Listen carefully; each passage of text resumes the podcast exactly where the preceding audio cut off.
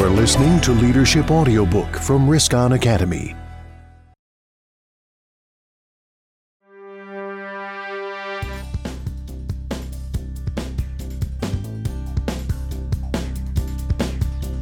Dalam audiobook kali ini, kita akan membahas tentang definisi leadership. Leadership atau kepemimpinan adalah suatu proses atau kemampuan seseorang untuk mempengaruhi orang lain. Dalam hal ini, mempengaruhi untuk melakukan sesuatu atau tidak melakukan sesuatu. Dari definisi leadership ini, ada lima elemen penting dalam proses kepemimpinan. Yang pertama adalah people. Dalam proses leadership, people menjadi sentral. Yang kedua adalah pengaruh. Pengaruh atau influence, yaitu kemampuan untuk meminta seseorang melakukan sesuatu atau tidak melakukan sesuatu. Yang ketiga adalah hubungan. Influence hanya dapat diperoleh seorang leader apabila dia memiliki hubungan yang telah terbangun antara leader dan followers. Yang keempat adalah perubahan. Proses leadership harus menghasilkan suatu perubahan, baik tentang suatu kondisi ke kondisi lain yang lebih baik, dari suatu target menjadi target yang lain yang lebih baik, dari suatu pencapaian, suatu hasil tingkat pencapaian ke tingkat pencapaian yang lebih baik, dari suatu proses menjadi proses yang lebih baik. Tentu saja, tanpa suatu perubahan, proses leadership itu menjadi tidak efektif. Dan komponen yang kelima adalah tujuan organisasi.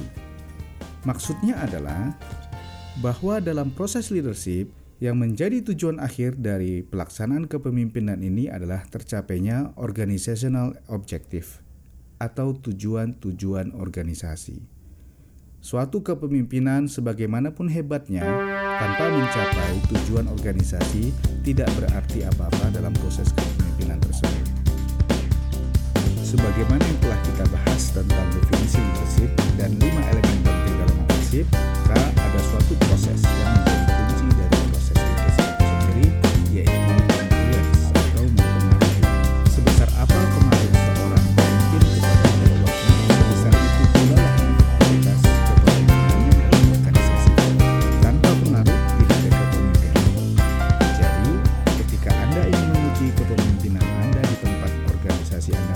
masing-masing, maka ujilah seberapa jauh pengaruh yang bisa Anda berikan dalam jalannya organisasi. Pertanyaan berikutnya adalah, apa saja bentuk pengaruh itu?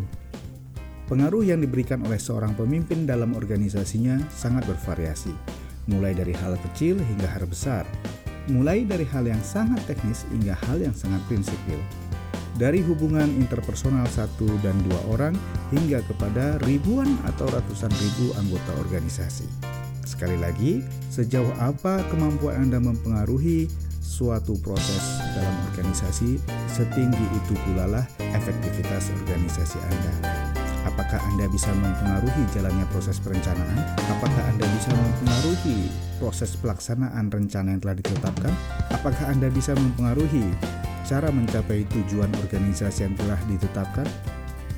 Atau Anda bisa mempengaruhi perubahan target yang Anda inginkan untuk dicapai organisasi, dan seterusnya.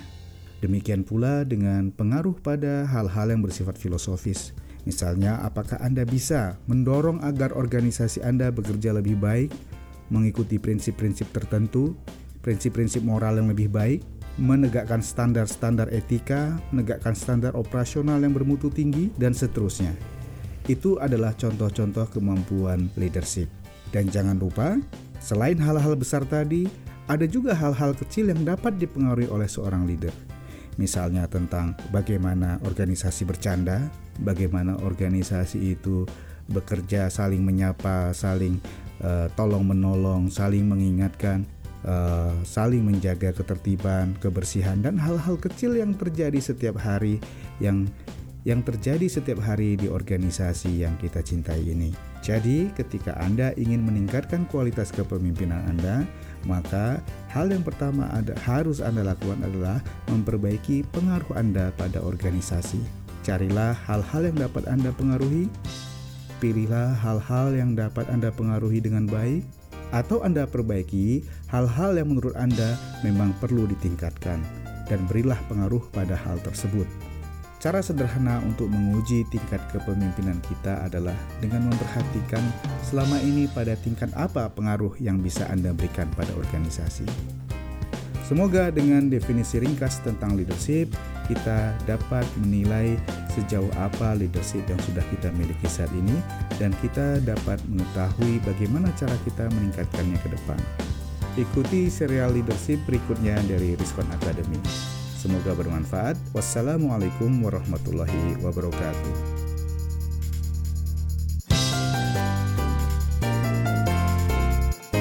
Produced by Riskon Academy, enhancing your personal development to the next level.